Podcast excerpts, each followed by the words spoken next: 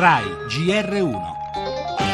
Stress test europeo per 51 banche, 4 istituti italiani superano l'esame, bocciato Monte Paschi che ricorrerà al piano di salvataggio con l'ok della BCE.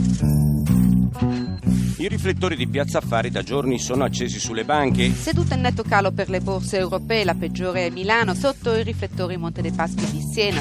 Quando c'è una crisi delle dimensioni di quella attraverso cui siamo passati, ci sono tre passi fondamentali per riparare i bilanci delle banche. La prima è la ricapitalizzazione. Il secondo passaggio è quello di identificare dove sono i problemi. Il terzo passaggio è la pulizia dei bilanci. Della Banca Centrale Europea al piano di salvataggio del Monte dei Paschi di Siena, un'operazione che prevede la scissione di 9 miliardi di sofferenze bancarie.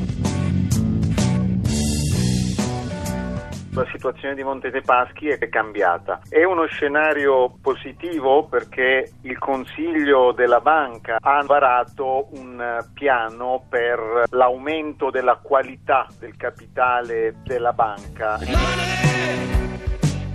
E la cura è quella enunciata da Andrea Enria, il numero 1 dell'autorità bancaria, responsabile degli stress test, cui sono stati sottoposti 51 istituti di credito europei. La cura è ricapitalizzare, individuare i problemi e pulire i bilanci. E questa è la terapia cui sarà sottoposta Monte Paschi, la banca che gli stress test hanno individuato come la malata d'Europa.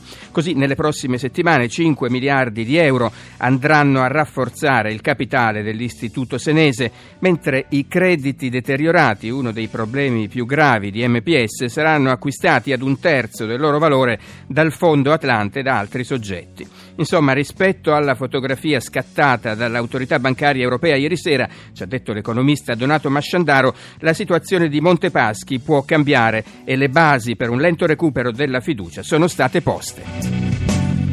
Le altre notizie, i dati sull'aumento dell'occupazione e la trattativa sulle pensioni governo-sindacati, ne abbiamo parlato con il ministro Poletti. Dalla Francia all'Italia, appello dell'Islam moderato ad andare domani a messa come gesto di solidarietà nei confronti della comunità cattolica. Ancora bombe sui civili in Siria, colpito un ospedale pediatrico sostenuto da Save the Children, tra le vittime medici e bambini.